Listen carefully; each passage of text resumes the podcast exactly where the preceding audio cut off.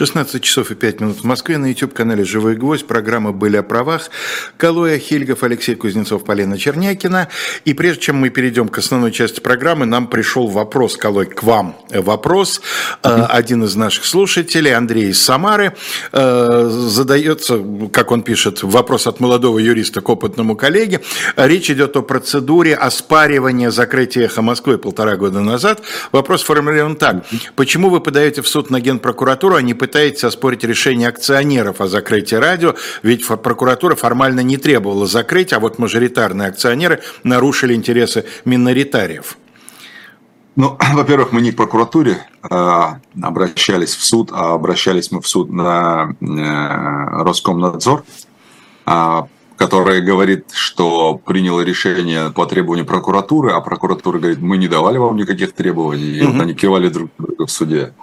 А что касается э, подачи в суд на а, акционеров, то э, коллега должен понимать, что это э, превращается в корпоративный спор, внутри корпоративный спор, и для этого нужны определенного рода полномочия.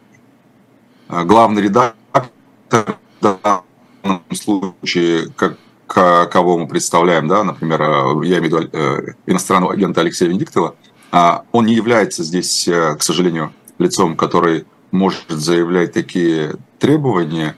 А если мы будем получать, э, скажем, получать полномочия от э, само, самого эхо Москвы, то это нужно получать полномочия от непосредственно органа, который принимает решение, я имею в виду управляющего органа, да, будь то генеральный директор, совет директоров, неважно. Таких полномочий у меня нет, поэтому мы не можем а, обращаться в суд с таким требованием. Да, конечно, мы думали и об этом, и не только об этом. А, были разные, были разные э, идеи, но а, не все они, к сожалению, реализуемы. Еще один вопрос от другого уже слушателя, но тоже по вашей судебной практике. Процесс с Пригожиным о принадлежности ЧВК, там какие-то еще предстоят судебные? Э, да, у нас кассация будет еще, да. Я просто а, получаю удовольствие, когда суды говорят, что все-таки Пригожин все еще не хозяин ЧВК Вагнера, и я это все, а, я коллекционирую судебный акт. Теперь вы хотите, чтобы и кассация тоже это подтвердила, да, да и чтобы, да. так сказать, реальность окончательно разошлась с, да, э, с реальность с действительностью, скажем так. Э, нашу сегодняшнюю передачу, которая, как обычно, будет посвящена наиболее актуальным правовым э, актам и акциям уходящей недели, мы назвали строчкой из старого анекдота, сейчас я его быстренько напомню, значит, анекдот о том, как старенький бухгалтер, проработавший 40 лет на одном и том же месте, на одном и том же предприятии, наконец засобирался на пенсию, а все, кто с ним работал, знали, что каждый рабочий день из этих 40 лет он приходил на службу, отпирал верхний запирающийся ящик стола ключиком, с которым никогда не расставался, носил его на шее, доставал из ящика на рукавники, надевал их, потом внимательно смотрел в ящик, запирал его и работал. Ну, и в конце дня, соответственно, процедура повторялось только на рукавнике, он туда клал. Ну и когда он уже получил подарки от месткома, полный расчет и так далее, он снял шеи ключик, положил на стол, со всеми попрощался и ушел. Все тут же, естественно, бросились к столу, вскрыли ящик, выкинули оттуда на рукавники и обнаружили на дне ящика приклеенную намертво к дну бумажку, на которой была написана фраза «слева дебет, справа кредит». Да? Вот то, что бухгалтер себе напоминает в начале рабочего дня на протяжении 40 лет жизни. И э, так получилось, что судя по подбору тех новостей, которые у нас сегодня есть, э, многие вопросы, не все, но многие, будут связаны так или иначе с деньгами в разных формах, с долгами, с налогами и со всеми прочими делами. Криптовалюты. Криптовалюты, да, да, вот так или иначе. Начнем с них или начнем с последней новости, что на, на иноагентов опять свалилась очередная дополнительная штука. Точнее, mm-hmm. да, вот буквально за несколько минут до начала эфира э, в Телеграме пришла новость, что новые строгости, новые ограничения на лиц, которые взаимодействуют с иноагентами, там какие-то дополнительные... Ну, мы же о них говорили, да? Да, да, да, говорили, да. Я просто к тому, что никак это... эта тема не покидает ни нас, ни государства Государственную Думу. Нас-то Бог бы с нами, да? Вот Государственную а вот, Думу... Э, в моей повестке до начала нашего эфира как раз э, пришла новость о том, что МИД опубликовал проект приказа, согласно которому э, граждане находящиеся, ну, России граждане, получившие ВНЖ или гражданство другой страны и находятся на территории другой страны, могут подать информацию об этом в течение шести дней через посольство. У, у меня сложилось впечатление, что чуть ли не об обязанности граждан идет подать а, такую информацию. А мы сейчас поговорим об этом. Хорошо, потому что у меня, я тоже ее видел, тоже краем глаза, и у меня сразу возник вопрос, а какого лешего обычный гражданин чем-то, в чем-то обязан перед МИДом отчитываться? Да, и, и какая за это ответственность, да? Ну да. За подачу. Так вот, давайте начнем по порядку. Я думаю, что вся наша передача так или иначе будет сегодня построена на э, новостях о законопроектах, о Э, каких-то данных, информации и так далее. То есть нет какой-то конкретной большой темы, как обычно мы это делаем. Поэтому э, начнем, наверное, с того, что э, мы с вами обсуждали, когда приняли закон о повестках. Одна из норм, которая, точнее, один из пунктов той нормы, которая предусматривала ограничения для тех, кто не является по повестке, это было то, что человека ну, уклон, уклониста лишат права вождения. Да. Да? На, на фоне других ограничений, типа там э, банковские услуги, регистрации ИП, регистрации недвижимости, э, выезд за границу, ограничения и так далее. Вот одна, одно из ограничений это было а, лишение права вождения. И вот оно вступило в силу. А, по-моему, буквально на прошлой неделе, если я не ошибаюсь. Если а, не на этой, мне кажется, чуть ли не в понедельник, вот, по-моему. А, да, у меня все, я просто очень много летаю в последние дни, и у меня Понятно. все смешалось, поэтому может быть. А, значит, норма, она ограничивает вождение для тех, кто не явился по повестке. Как это будет работать? Значит, спустя 20 дней после назначенной даты явки в военкомат, вот пришел, пришла повестка электронная, не знаю, на госуслуги, и там сказано – 10 июля вы должны явиться в военкомат.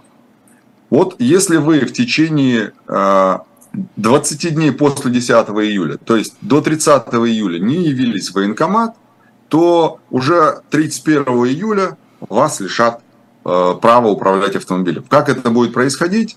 В единый реестр воинского учета, который будет работать с осени, вносится соответствующее ограничение. Это ограничение улетает в ГАИ, и если, например, на вас оформлен автомобиль, и вы едете по дороге, то у ГАИ, если там гаишник стоит, у него там компьютерная база, отсвечивая номер, гаишники могут э, вычислить, что вы э, лишены водительских прав, и вас остановят, и дальше уже э, по тому самому сценарию а если вы не явились к тому моменту военкомата, вас, скорее всего, доставят в военкомат. Если вы явились и все равно ограничение осталось, то, естественно, нужно будет а, эти ограничения снять. Действительно, ограничения можно отменить в двух случаях. Это либо вы явились в военкомат, а ограничение сохранилось, и тогда вы уже сообщаете, что вы явились, э, и, пожалуйста, снимите эти ограничения, либо вы доказываете, что у вас не было обязанности выполнять требования о явке. То есть вы не получали э, ту же повестку, соответственно, вы можете э, доказать, что вы не обязаны выполнять требования. Вот мне как-то звонила журналист коммерсанта по этому поводу и что-то допытывала меня очень сильно. Говорит, а вдруг у человека нет, эм, нет э, э аккаунтов госуслуг? Я говорю, ну, это не обязательно, может прийти смс -ка. А вдруг у него номер не на него оформленный, а на него оформленного либо нет, либо он у другого человека. Я говорю, ну, есть реестр повесток, а, и через 7 дней после размещения в этом реестре повестка считается врученной. По умолчанию считается врученной. Поэтому э, государство, как бы с одной стороны, люди могут считать, что, наверное, лучше не оформлять на себя номер и так далее, а с другой стороны, все-таки лучше быть проинформированным о том, что в отношении тебя там пришла повестка, нежели чем э, как слепой ходить и не знать об этом, а потом встать перед фактом ограничений. Ну, то есть месседж заключается в том, что отсутствие каких-то, э, значит, средств получения вот этой информации никак на ситуацию не повлияет, да? Вы все равно да, лишитесь. Да. Потому что в силу того закона, о котором мы с вами обсуждали, э, в апреле, 28 апреля он вступил в силу. В силу этого закона повестка считается врученной в течение 7 дней с момента ее размещения. То есть по истечении 7 дней с момента ее размещения. Дальше уже все, там уже... А вот смс-очки, госуслуги, это дополнительные такие плюшечки для того, чтобы вы понимали, что у вас там где-то висит повестка. Поэтому здесь нужно быть аккуратным и внимательно относиться к э, тому, что мы называем электронной повесткой. Я правильно что понимаю, что лишить человека да. специального права можно только по судебному решению, но здесь обход такой, что здесь речь идет не о лишении, а об ограничении этого права. Да, да причем да. временном. По сути, это лишение. Такое же ограничение, как выезд за пределы страны, такое же ограничение, как и э, там, доступ к э, банковским услугам э, и так далее. То есть это ограничение действительно. Но здесь, видите, они, во-первых, названы как ограничения, с другой стороны, они как бы такие, что вот ты придешь, а мы тебе, значит, снимем эти ограничения. Вопросов к этому мы уже обсуждали, не будем повторяться, очень много к, скажем, соответствии Конституции. Ну, короче, Алексей, мы, ну, ну, чем будем сейчас говорить? Мы уже столько обговорили об этом, что сейчас ну, тратить на это время, я думаю, не будем. Но, безусловно, есть очень много вопросов к конституционности этой нормы. А, я тут, э, пока мы с вами отсутствовали две недели, читал много про банкротство в России. С одной стороны, число юридических лиц банкротов стал, становится меньше, но это не потому, что вдруг что-то стало лучше, а просто тех, кто банк, уже банкротить стало меньше, просто некого, да? А с другой стороны, э, физлиц банкротов стало с каждым годом, э, точнее, стало еще больше, чем в предыдущие годы. И э, там на сайте Федресурса можно посмотреть, что за первые 6 месяцев 2023 года суды признали банкротами почти 163 тысячи человек. А в прошлом году этот показатель составлял 121 тысячу человек. То есть разницу мы видим, да, почти в треть разницы.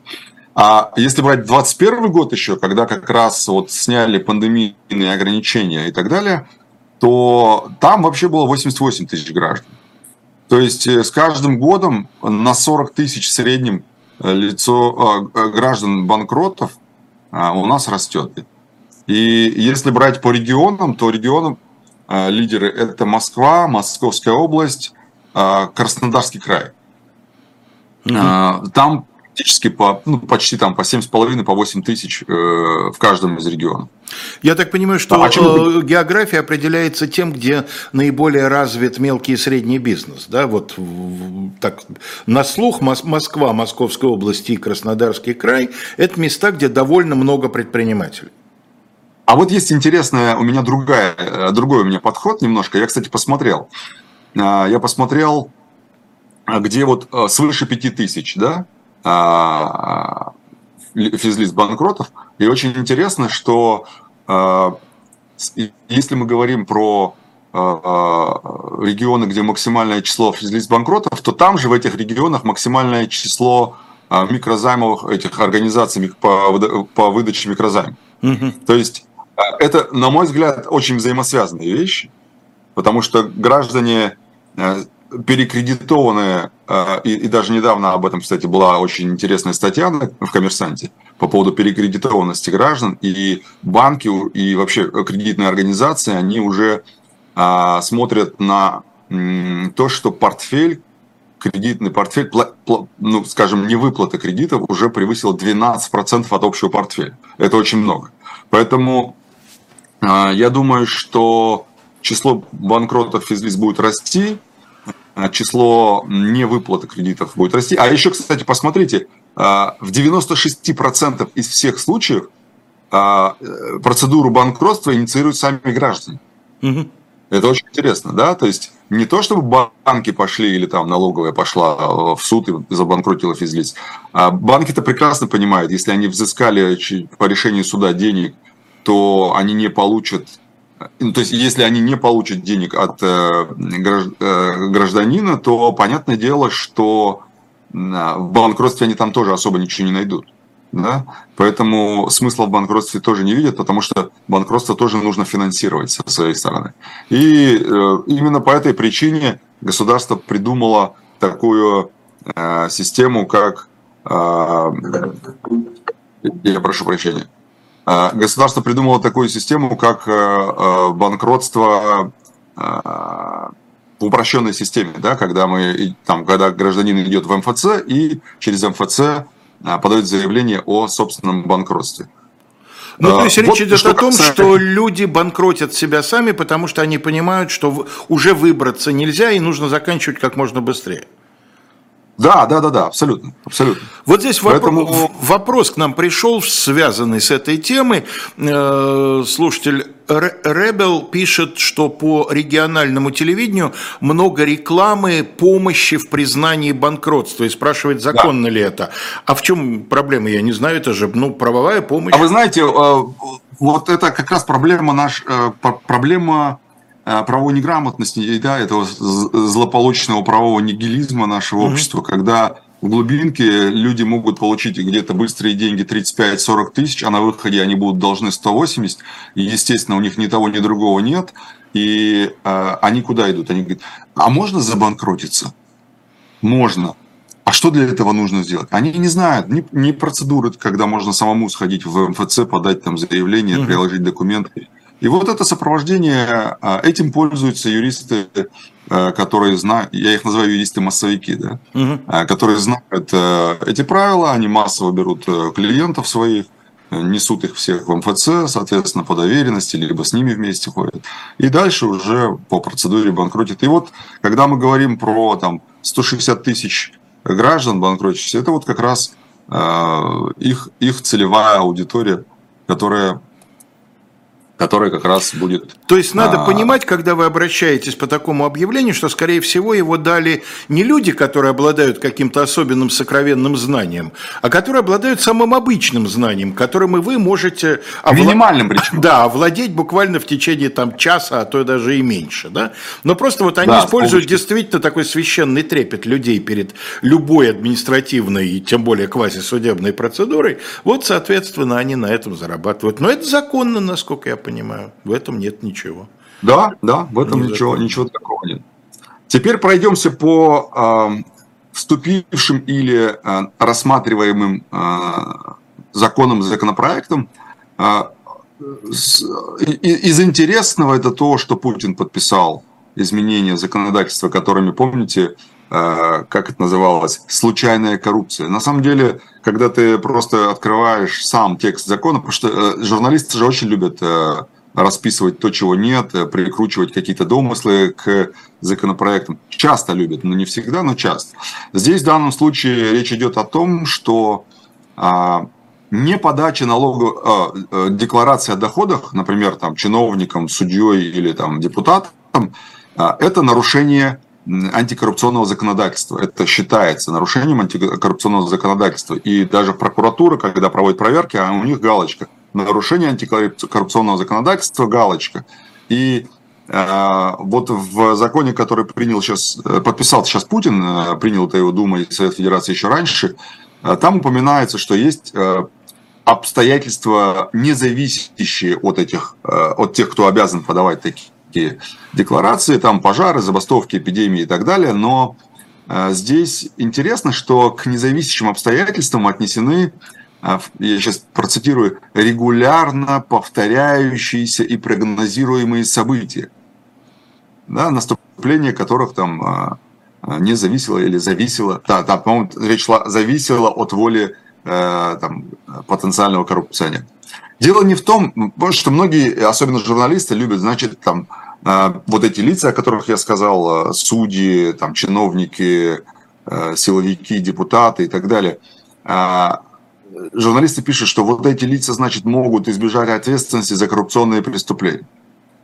На самом деле, они могут избежать ответственности за неподанную декларацию о доходах, за недостоверные сведения в ней, например, да, а, за неуведомление о конфликте интересов, если он там был. Вот за это, да, они могут быть прощены.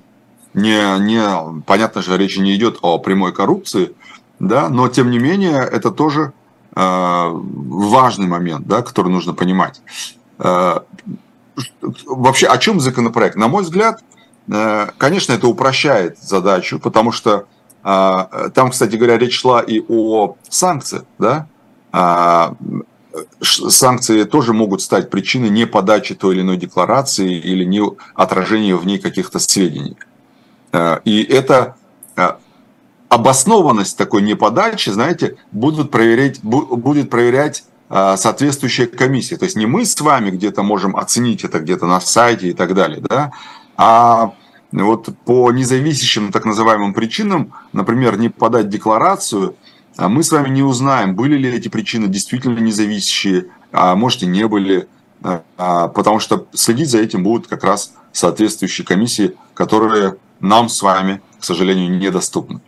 А, теперь о дополнительной защите граждан от финансовых мошенников.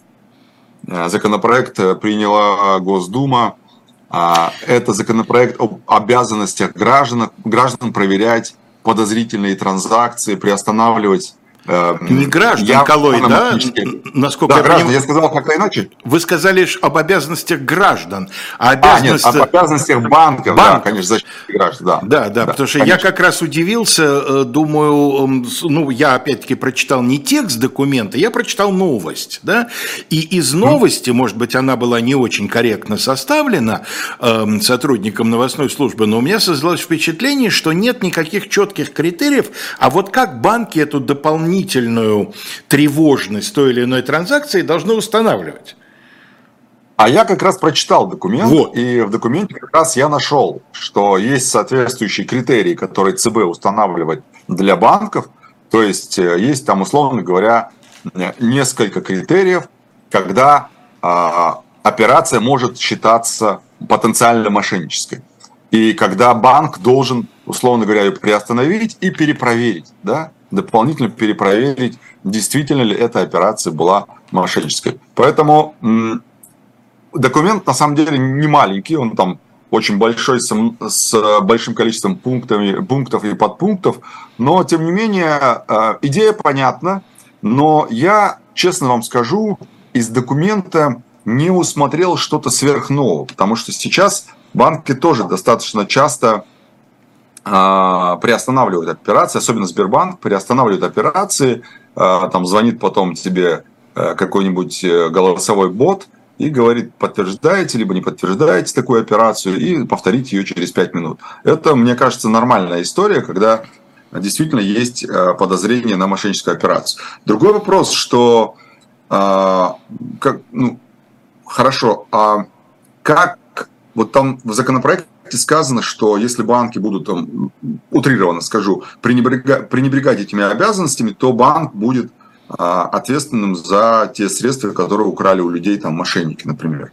И вот здесь э, будет, наверное, практически невозможно доказывать э, банк, э, насколько он соблел или нет те или иные требования, потому что он может сказать, что мы там предупреждали, мы там смс отправляли, еще что-то, этого будет достаточно. Ну, в общем, а, как говорится, а, поле покажет, как там все это будет работать, но идея, в принципе, понятна.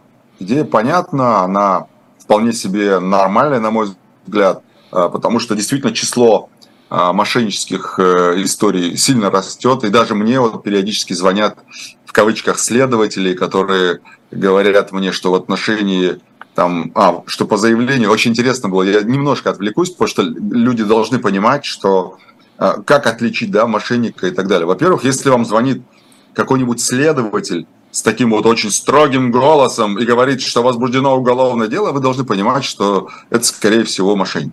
Потому что особенно меня, меня порадовало, что он говорит, к нам сегодня поступило заявление о совершении преступления, и мы возбудили уголовное дело. Это было фантастически, да. Э, ну и там дальше уже э, пошла куча нестыковок, что э, совершено мошенничество с использованием должностного положения. А потом задает мне вопрос, а вы переводили деньги на Украину? А, он сказал, в Украину. Я говорю, а вы точно говорите в Украину? Может, на Украину? А он говорит, нет, в Украину. Я говорю, хорошо, нет, не переводил. А при чем тут это? Он говорит, ну вот, э, вы совершили там мошенничество, ну, в общем. Я говорю, так это же госизмена уже, это же не мошенничество. Вот. И, короче говоря, э, нужно понимать, что не стоит общаться, даже если вот это настоящий следователь, просто сказать ему, уважаемый следователь, вы знаете, столько звонят в кавычках ваших коллег, что невозможно отличить э, от фейка, поэтому прошу вас, пришлите мне повестку. Можно в WhatsApp прислать, можно так прислать. Я посмотрю и потом вам перезвоню. Все, на этом разговор должен быть закончен. Это что касается... Колой, вы э, знаете, мне, я вас слушаю, вот переисполняюсь зависти. Мне хочется вас спросить, что я делаю не так? Я ни разу не получал такого звонка. Вокруг все скажите, коллеги, друзья, а... что я, что... Я, может, зря живу? Я вам честно скажу, мои помощники даже записали мой разговор, потому что я специально поставил его на громкую связь, чтобы они тоже послушали. И они прям записали этот разговор, я вам, если интересно, дам послушать даже. Записали на видео, я имею в виду. А, ну, я постараюсь а, как-то да. так что-то сделать, чтобы свой получить. Ну, что ж, я буду вашим пользоваться. Ну, у вас, наверное, а, Алексей, вы, наверное, а, не пользуетесь банковскими кредитами, а может быть, ваш номер кредитами, никуда не Кредитами нет, нет, я никогда в жизни не брал ни одного кредита. Вот, видите, прям хорошо. У отлично. меня стоит какой-то Кредит... психологический я... барьер по поводу займов, да. Угу. Да, кредитов у меня тоже нет, но а, тем не менее мой номер у меня уже там больше 15 лет, и, видимо, он куда-то утек ну, а, с какими-то данными, поэтому и звонит. Дальше. Э, интересная история. Министерство обороны определило список заболеваний, при которых не примут на работу, на службу по контракту. Колой, давайте остановимся на секундочку, потому что это очень интересный сюжет. Да. да, мы явно не одну минуту на него потратим. Середина часа. Я хочу напомнить о существовании нашего кормильца сайта shop.diletant.media. Э, очень активно идут, продолжаются продажи новые, э, вышедшего уже, значит, тома нашего графического романа «Спасти принца в Тауэре». Но сегодня особенно хочется обратить внимание знатоков, ценителей, коллекционеров книги на то, что у нас появилась небольшая, очень ограниченная серия, по-моему, там всего 11 книг, и каждая из них в единственном экземпляре. Это букинистические издания, они поэтому не подлежат выводу из, вывозу из Российской Федерации. Букинистические издания замечательного издательства «Академия», которое просуществовало полтора десятилетия десятилетия с начала 20-х по э, вторую половину 30-х годов, по середину 30-х годов в Советской России, а затем в Советском Союзе, отличалась высочайшим качеством переводов, подбором тематики, по тем временам хорошим качеством изданий и совершенно замечательными комментариями, которые эти книги сопровождались. Я бегло посмотрел, там Макиавелли, там э, «Опасные связи» Шедерло де Лакло, там совершенно замечательный набор, поэтому кто э, ищет себе в коллекцию, может быть, или кто ищет подарок для такого вот книжного червя, которого это заинтересует, по-моему, это совершенно прекрасная идея, обратите внимание, пожалуйста. Пожалуйста, Калуи. Итак, что с нами, с больными, так сказать, как нас посчитали? А, Министерство обороны составило список заболеваний. А, при наличии этих заболеваний не возьмут на контрактную службу в период мобилизации. А, значит, среди этих заболеваний ВИЧ, гепатит Б, гепатит С, некоторые формы туберкулеза, злокачественное образование, сахарный диабет первого типа, а, инсульты, эпилепсия. В общем, а, на сайте regulation.gov.ru, я не знаю, у меня, у меня в телеграм-канале есть ссылка, в общем, на этот документ. Пожалуйста, почитайте, посмотрите. А, это важно, потому что э, все-таки сейчас у нас активной фазы мобилизации, когда людей набирают и увозят, у нас нет – но, ну, как известно, ее у нас и не будет, поэтому надо быть готовым ко всему. Надо, э, надо понимать, надо знать, э, какие заболевания э, позволяют не идти на военную службу по контракту. И даже если вы очень хотите, но у вас есть какая-то из этих форм заболеваний, то вас не возьмут. Дальше. Интересно, на мой взгляд, потому что мне кажется, только ленивый не, не ругал службу приставов. А, и тут а, есть очень интересная история, связанная с сотрудником Федеральной службы судебных приставов, значит, он обвинялся по какому-то небольшой тяжести преступлению, преступление расследовано, дело было прекращено в связи с деятельным раскаянием, и, значит, его ему, его не брали на работу из-за этого уголовного дела, несмотря на то, что а, он, дело прекращено, приговора не было. И, в общем, Конституционный суд а, иногда выносит и э, здравые решения, на мой взгляд. И э, в данном случае Конституционный суд отменил запрет для приема на службу в службу приставов, а, если вот по такому делу человека обвиняли. Это я просто иногда, ну, мы часто ругаем Конституционный суд, поэтому я решил упомянуть этот случай, что Конституционный суд иногда принимает еще и какие-то такие очень неплохие с точки зрения правовой логики решений. Дальше. А, теперь мы приближаемся к тому самому проекту приказа МИДа, который а, обязывает, как вы сказали, Алексей, граждан, получивших э, ВНЖ или гражданство, в другой стране в течение 60 дней известить об этом а, власти через посольство или консульство. А, опять же, нужно понимать, что здесь речь не идет об обязанности, потому что вообще сам а, акт федерального органа исполнительной власти, власти он не может устанавливать права и обязанности, он может устанавливать порядок реализации норм, которые установили эти права и обязанности. То есть э, тот же приказ МИДа, он не может э, возлагать обязанности сообщать, да, он может э, давать порядок, да, разъяснять порядок, то есть формализовать процедуру да, обязанности, но саму обязанность устанавливать он не может. Ну да, приказ, И... приказ ведомства может устанавливать обязанность только для сотрудников данного ведомства. Да, совершенно верно. Поэтому обязанность уведомлять об иностранном гражданстве и ВНЖ, она сохраняется ну, как и была после въезда в Российскую Федерацию. Если, э, например, э, то есть вообще ничего не изменилось, я не знаю, зачем из этого раздули большую такую историю, но тем не менее, ничего не изменилось, увеличился срок. Теперь это не 30 дней, как это было раньше с момента въезда в страну, а 60 дней с даты въезда. Если вы, например, получили ВНЖ где-нибудь в Германии, в Турции и не бывали в России, и не, прие, не приехали в Россию в том числе, то ни о чем уведомлять а, не нужно. Да? Э, здесь, э, если мы говорим про обязанность, то часть 2 статьи 11 закона о гражданстве, нового закона о гражданстве, да, мы тоже его обсуждали с вами, по-моему, Алексей Да, конечно, конечно. Да, а, вот там сказано, что гражданин Российской Федерации, который находится за пределами, может подать соответствующее уведомление в дипломатическое представительство. А вот приказом, приказом а, а, Министерства иностранных дел, вот это может, оно как бы формализовано. Да? Как это можно сделать и когда? Угу. То есть в течение какого времени и каким образом. Вот, То есть речь говоря, идет не о появлении новой обязанности, а о том, что давно декларированное право теперь, собственно, расписано, как его можно реализовать.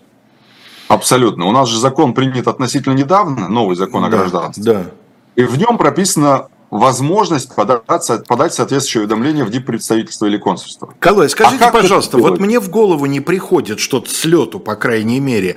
А зачем mm-hmm. гражданину может понадобиться этим правом воспользоваться? Вот что мне даст то, что я, скажем, получив вид на жительство в какой-то европейской стране, уведомлю об этом э, страну моего э, гражданства? Страна будет знать, где вы, герой этой страны, находитесь. А, и, в этом смысле. Да, и все. Да, ну вот смотрите, когда мы, например, э, наши ребята работают по снятию с учета дистанционным, да, с воинского учета, конечно же, а, то а, один из документов, который мы рекомендуем получать, это а, некая справка из консульства о том, что человек действительно находится там. То есть человек может стать, находясь в другой стране, на учет в консульство нашей страны. Да, что консульский это учет, так называемый, да. Да, это не обязанность вообще никакая. Просто консульство зна- э, знает, что вот есть такой человек, гражданин его страны, э, который живет там в, в этой стране, в таком-то городе. Если, не дай бог, что-то случится, он будет на учете и, соответственно, будут приниматься какие-то меры. Не более того. И когда вот мы э, там снимаем с учетом, мы просим взять эту справку о том, что вы состоите на учете. Здесь, опять же, прописано право подать соответствующее уведомление э, в представительство или консульство. И э, Мин, Мин, Министерство иностранных дел это право расшифровало своим приказом. Понятно. Как это можно, когда, в какой период и так далее. Поэтому здесь ничего страшного нет. Интересный законопроект э, э, рассмотрит Госдума. Э, оно, по-моему, сейчас уже на рассмотрении находится, но еще, по-моему, не приняли они в трех чтениях. Законопроект, который позволяет регистрировать юридические лица и индивидуальных предпринимателей на виртуальный электронный адрес. Объясню почему. Значит, есть большая проблема, когда ты регистрируешь юридическое лицо или ИП, у тебя должен быть адрес. Да. Часто генеральный директор который является часто и учредителем, он регистрирует либо свой офис, он то есть снимает где-то офис, либо он покупает юридический адрес, такое тоже бывало, либо он регистрирует у себя там в квартире. Он тоже может зарегистрировать юридический адрес у себя на квартире. И проблема в том, что, например, одним из критериев а, компании, условно, там, технички, да, как мы ее там просто, просто, простонародье называем. Одним из критериев э, этой технички является то, что она имеет так называемый массовый адрес. Массовый адрес – это когда покупается э, юридический адрес, платятся какие-то деньги ежемесячно ли, либо разово, неважно. И, соответственно, э, если, например, у компании нет штата и у нее купленный юридический адрес, то она в определенных там, базах либо проверки, либо банковских данных, а она отражается как ненадежная или там желтым цветом подсвечивается, да, там есть такой цвет. И вот чтобы вот э, реально действующие компании могли регистрировать себя, потому что компаний может быть сильно больше, чем адресов, да, и вот чтобы компании могли регистрировать э, юридические лица или ИП, э, если мы говорим про физлицо, мог регистрироваться нормально на надежных адресах, вот государство сейчас предлагает виртуальный а, электронный адрес вместо физического. Что это такое? Электронный адрес будет сформирован в специальной государственной информационной системе при создании учетной записи, то есть э, личного кабинета. То есть, когда личный кабинет на сайте, например, налог.ру, да, там э, может быть сформирован электронный адрес. То есть надо понимать, Сама. что это не просто э, как бы адрес электронной почты, да, что это Нет, гораздо это более сложная процедура. Адрес, да. Угу. да, да, да. Но опять же, а, для того, чтобы эту, этот законопроект реализовать, должна быть там, ну, опять же, это нужно создать какую-то информационную инфраструктуру, которая бы там позволила отслеживать эти адреса, чтобы потом эти не взламывали, чтобы там ничего не менялось и так далее. Поэтому мне кажется, что здесь э, не быстрый процесс будет. Но, тем не менее, инициатива, на мой взгляд, полезная и э, поможет предпринимателям. Как-то мы с вами, Алексей, говорили про, а, про э, такси и новый закон о такси, и как-то мы говорили про законопроект, который предлагал э, возможность э, спецслужбам иметь доступ к базам такси. Да. Я, когда общаюсь с владельцами таксопарка в Москве, они говорят, да это, слушай, давно уже работает, просто сейчас формализуют. А так ФСБ давно уже имеет доступ к базам такси. Но сегодня, или там, по-моему, вчера э, Мишустин подписал соответствующее постановление, и теперь официально Федеральная служба безопасности имеет право доступа к базам такси. Что это такое? Это а, маршруты, это автомобили, на которых передвигался конкретный человек, это его банковские данные, которые он вводил в приложение, которые хранятся у агрегатора такси. А, это иная любая информация, которая есть у него в аккаунте, а, где он заказывает такси. Поэтому просто надо это знать и иметь в виду. Дальше. Что касается предпринимателей, самозанятые, могу вас поздравить, если это, этот законопроект примут, я считаю, это будет очень хорошим, хорошим а, а, эффектом а, и отразится на деятельности самих самозанятых. Как мы знаем, у самозанятых есть лимит в доходах, чтобы сохранить режим самозанятого, да, это 2,4 миллиона в год. То есть, если ты заработал больше, чем 2,4 миллиона в год, то ты уже не самозанят. То есть, Придется меняешь... регистрироваться как индивидуальному предпринимателю. Да, да, либо ИП, либо ты платишь уже 13% НДФЛ доход. Понятно. Так вот, эту сумму 2,4 предлагают поднять до, ну, ровно в два раза, до 4,8 миллионов рублей в год, что, на мой взгляд, очень хорошо, потому что интересно, что в пояснительной записке говорится о том, что закон... Э, законопроект принят в связи с тем, что у нас э, с 2019 года порог не увеличивался, э, это 2,4, а с тех пор цены на товары выросли, самозанятые стали больше зарабатывать, чем максимально допустимо, я имею в виду 2,4 миллиона. И поэтому будет очень хорошо, если мы поднимем на 4,8, это будет справедливо. Очень хорошо, согласен, вообще не спорю, но э, хочется сказать, когда же вы уже поднимете э, сумму э, максимального максимальную сумму для квалификации по особо крупному размеру по тому же мошенничеству, которое да. уже 20 с лишним лет сохраняется в размере миллион рублей. Регулярно Миллион... у нас эта тема всплывает в наших обсуждениях, да, да я ничего не, не меняется. Упускаю возможности об этом сказать. Mm-hmm. Я вот такой приятный человек, который всегда э, использует такую возможность. Тем не менее, э, это, это так и есть. Что касается э, изменений, связанных с налогом, точнее с режимом самозанятых, я полностью поддерживаю. Считаю, что это правильная идея. Но вот хотел бы обратить внимание, кстати, на вот историю с историю с а, квалификации мошенничества, да, в особо крупном размере. Анфиса спрашивает, а до 2,4 миллиона самозанятых не трогают вообще? Что значит не трогают вообще? Да? Ну, нет, ну как не трогают? Вообще берут с них налог? Просто берут с них нет, налог? конечно, берут. Конечно, либо 4, да, либо 6, в зависимости да, от того, да. с, э, с, с, кому они оказывают там услуги, да, юридическому лицу или физическим лицам. Но налог берут просто гораздо меньше. Кстати, Колой, а вот сейчас э, с превышением вот этого ныне существующего предела в 2,4, 13% берут с разницей, или если вы превысили, да, то со всей суммы? Нет, нет, конечно, только с, с разницей. разницей. То есть угу.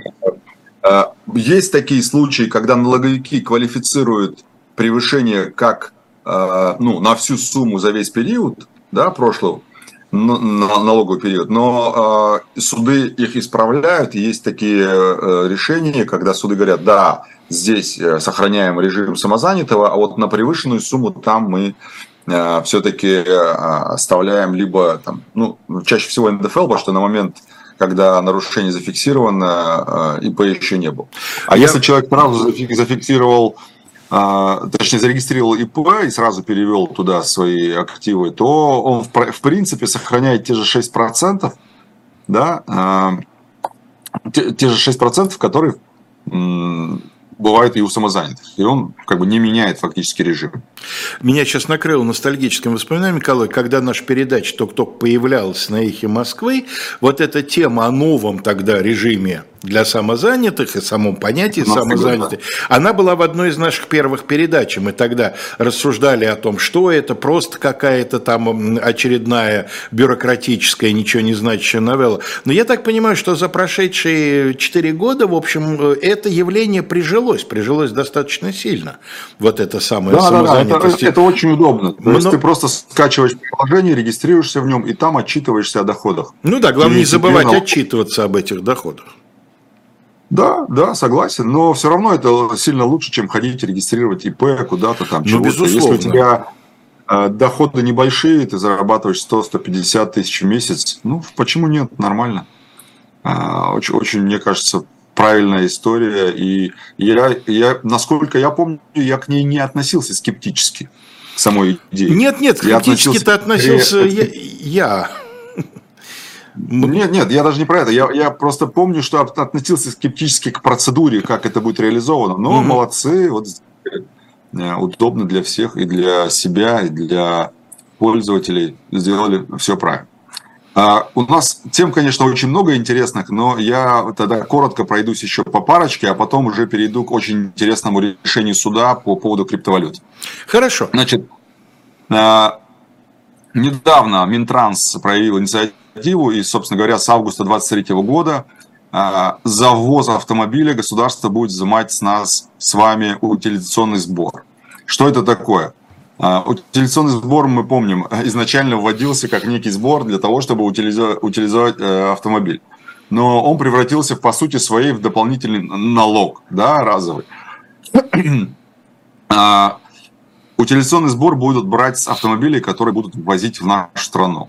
Естественно, понятно, что эта вся история возникла после того, как вот эти ограничения, все европейские марки ушли из России, и э, частники начали гнать машины сюда под заказ э, сильно, сильно ниже, чем они могли бы купить ее здесь. Здесь Минтранс говорит, что сумма сбора будет зависеть от объема, объема двигателя, я имею в виду.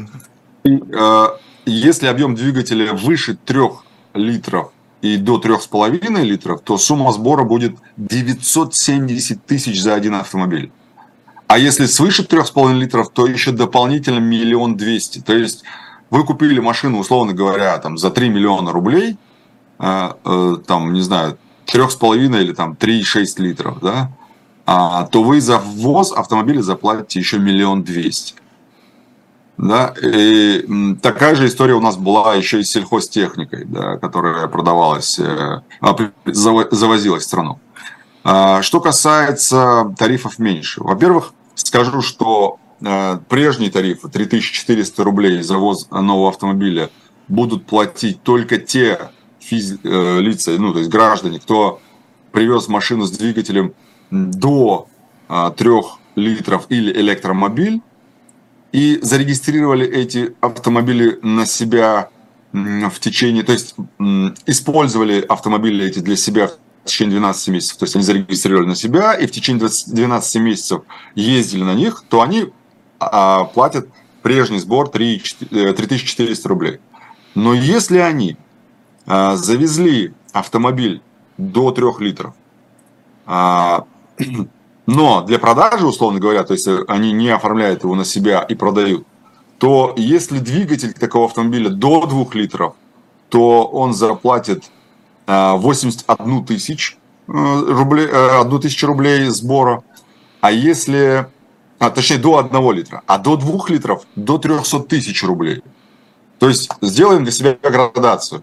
Если э, автомобиль пригнали для продажи, то вы дополнительно заплатите за Э, автомобиль до 1 литра, я не знаю, что это за машина может быть, 81 э, тысячу рублей, до 2 литров 300 тысяч рублей, до 3 литров от 2 до 3 литров 844 тысячи рублей, от 3 до 3,5 литров 970 тысяч рублей и выше 3,5 литров миллион двести тысяч рублей.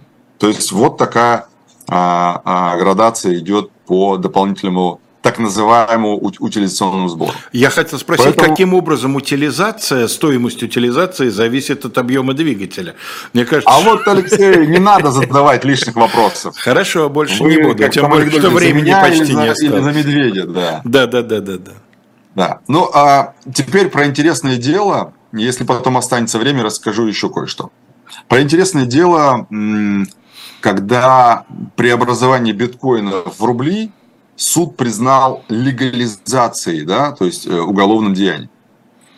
А, в Рязанской области человека поймали а, за производство наркотиков в особо крупном размере. Он продавал наркотики за криптовалюту. Угу. Криптовалюту он выводил через свои банковские карточки, или там, по-моему, карточки дочери своей, а, даже нет, не своей дочери, а дочери сожительницы. Ну, не суть. В общем, через третьего лица, э, через третье лицо. Суд первой инстанции вынес приговор, конечно, признал его виновным, но указал, что перевод биткоинов э, на банковские карты, то есть с виртуального счета на банковские карты, получение за этих средств, за этот биткоин деньги и введение их в экономический оборот не свидетельствует о легализации э, доходов, полученных преступным путем. Почему так говорит суд первой инстанции? Он считает, что они не получили правомерный вид владения. Верховный суд, то есть дело дошло до Верховного суда, он говорит, выбранный способ получения денег за наркотики свидетельствует о наличии цели легализовать средства. А для того, чтобы получить квалификацию легализации, не требуется обязательного вовлечения легализуемых средств в экономический оборот. То есть сам факт того, а, что совершены финансовые операции с целью придания правомерного вида этих самых, этой самой криптовалюты, этот факт уже говорит о том, что имеется легализация а, доходов, полученных преступным путем. Okay. Верховный суд логично утверждает, что криптовалюта – которая потом превратилась в рубль, она получена преступным путем.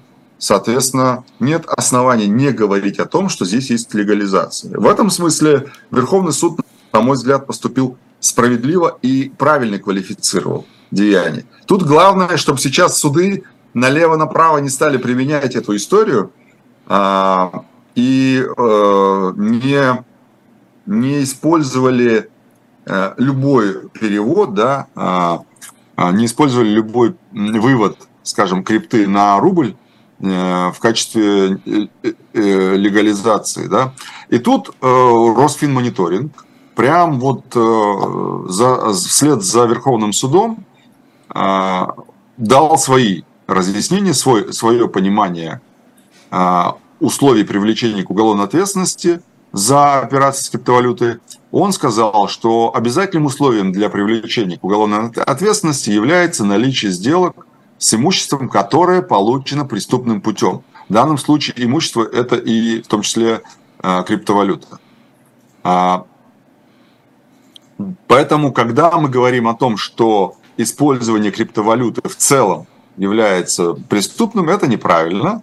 А, криптовалюту можно ею обладать, ею нельзя рассчитываться в пределах нашей страны за товары и услуги, нельзя.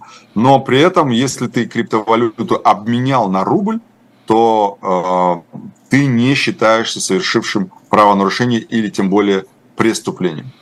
А, но расскажу вам один маленький интересный случай, который случился с моим довольно хорошим другом, а, он поделился со мной буквально позавчера интересной историей, связанной с криптовалютой. Он продал криптовалюту на бирже, как обычно это делают тысячи, сотни тысяч людей. Ему переслали деньги на Сберкарту физического лица. Он отправил криптовалюту покупателю. Друг друга, естественно, они не знают. Что происходит потом? Через какое-то время этот получатель криптовалюты подает в суд на моего товарища, который получил деньги, а, и взыскивает с него денег, за что, как вы думаете, за неосновательное обогащение. Суд, естественно, в упрощенном порядке принимает, потому что сумма там, а, там по-моему, что-то 200-300 тысяч рублей. В общем, суд принимает решение, а, человек узнает о том, что с него деньги взыскали спустя уже сроки обжалования этого решения, потому что уже вступило в силу и пристав списал эти деньги. Поэтому э, моя какая рекомендация здесь?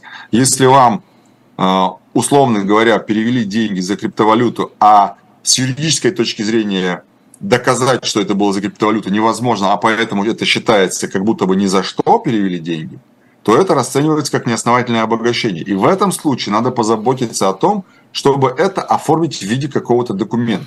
То есть, ну да, как то деньги, переведенные по ошибке, например, да, вот пример э, неосновательного да. обогащения. Да, да, да, совершенно верно. И здесь то же самое. Ну, здесь можно придумать любую легенду, если э, вам перевели деньги и тот, кто переводил эти деньги, пошел в суд, он может сказать, я перевел за оказание какой-нибудь там услуги, он мне эту услугу не оказал, поэтому я прошу вернуть деньги. Пожалуйста. Если сумма не очень большая, то суд это сделает практически автоматически, да? Да, да, угу. совершенно верно. То есть там при предоставлении доказательств суд, это может, суд может вынести решение а, автоматически, ну то есть в упрощенном порядке. Поэтому надо позаботиться о том, чтобы хоть как-то оформить эти отношения. Пусть даже, пусть даже э, в сообщении к переводу там можно указать что-то, что потом можно будет использовать как доказательство того, что человек получил свое. Даже так, не знаю, сейчас не готов сказать, как это на скидку, но там, например, возврат займа или еще что-то. В общем, такое, нужен какой-то пруф, на который потом можно будет сослаться да. в случае чего. Да. Ну, да Кто придумает первым, поделитесь с нами в комментариях к нашей следующей передаче, пожалуйста. А сейчас в ближайшее время мы передадим микрофон Ольге Бычковой, которая в программе «Слух эхо» в 17.05. В 18.05 я жду вас на канале «Дилетант». Сегодня дело не запутанное, не кровавое, но, на мой взгляд, чрезвычайно интересное. В первую очередь в нравственном, второе, э, во вторую очередь в историческом отношении. Э, суд над группой школьников, избивших пионера-активиста в Москве в 1940 году. Э, в 19.05 Михаил Крутихин, эксперт нефтегазовой отрасли, беседует с Антоном Орехом в особом мнении. И в 21.05 «Пастуховские четверги» передача, в которой два иностранных агента, по версии российских властей, Владимир Пастухов и Алексей Венедиктов, беседуют на актуальные темы. Завершает сегодняшнюю программу Один с еще одним иноагентом Дмитрием Быковым в рубрике «Урок литературы» писатель Милан Кундера. Утрата этой недели. Да? Ну, всего вам самого доброго. Мы прощаемся с вами до следующего четверга. Пока.